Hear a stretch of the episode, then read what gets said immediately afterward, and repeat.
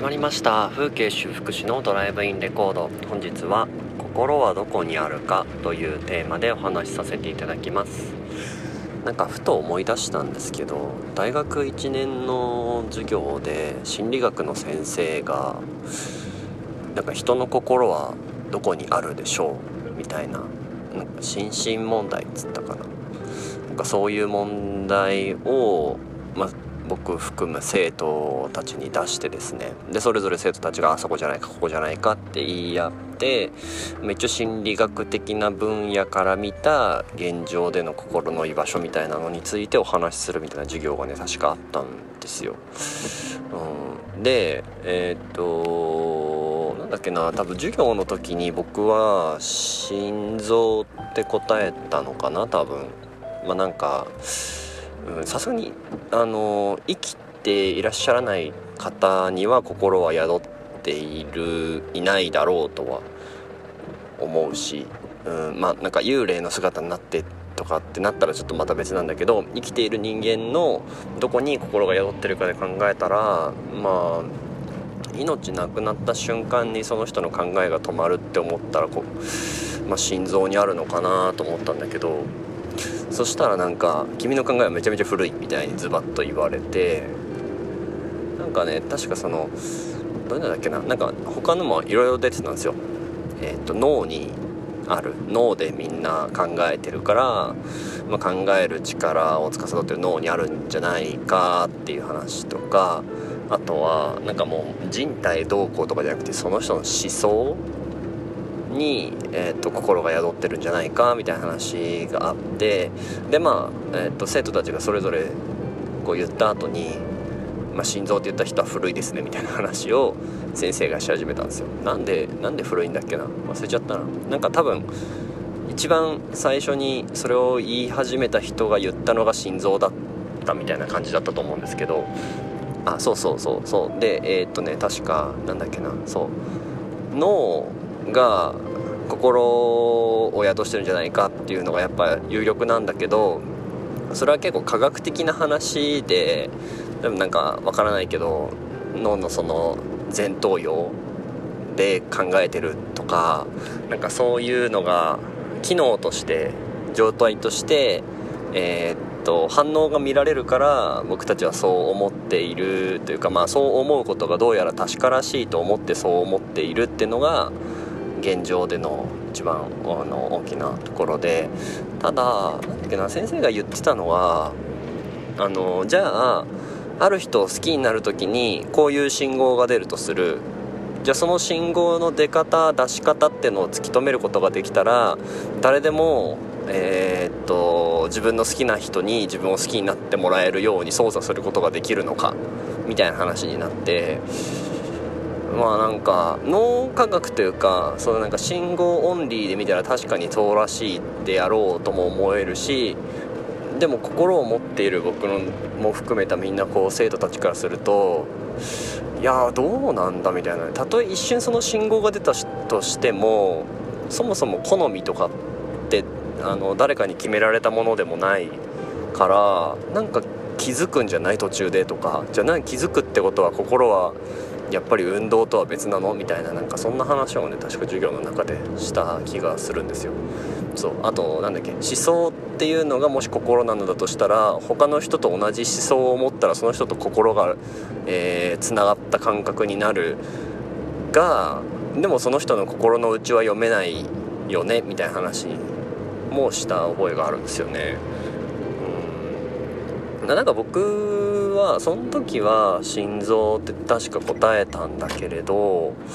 うーんその改めて今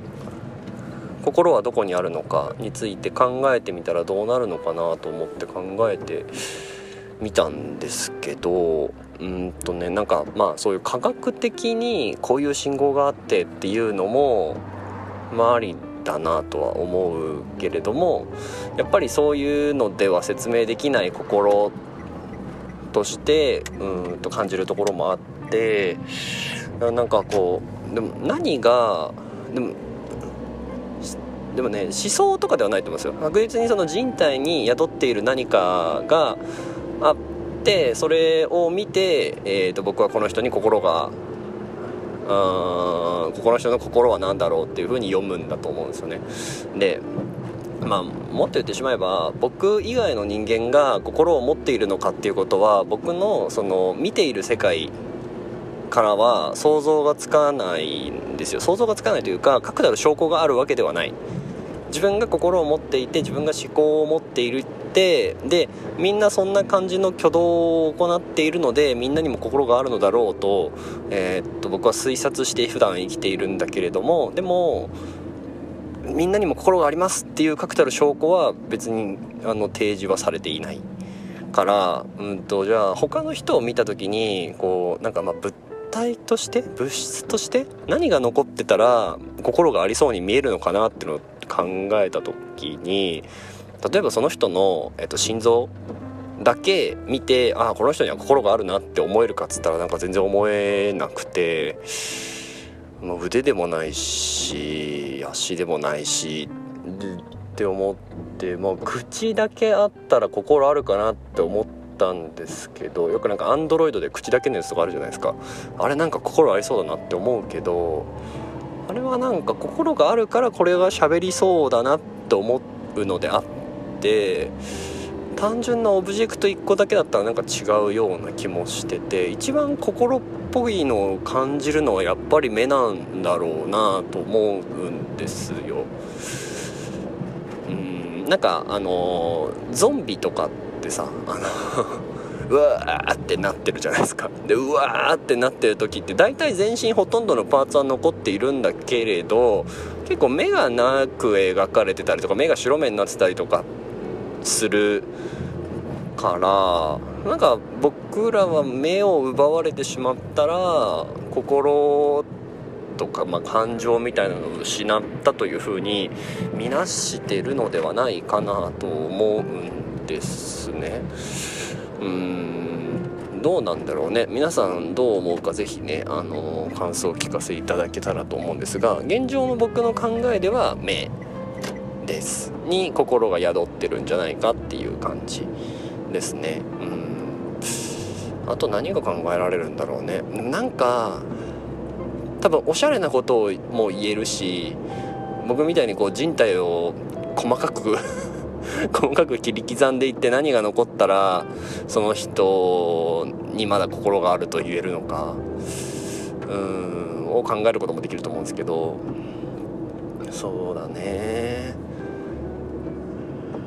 体が残っていったとして例えば、えー、っと僕が大きな事故に遭って植物状態になりました。そんなもう喋れません。脳も脳死してます。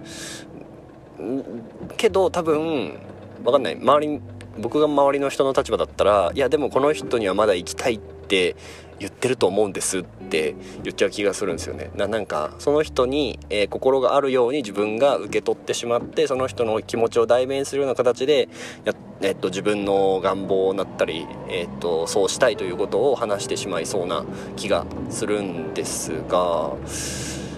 ーんねえだから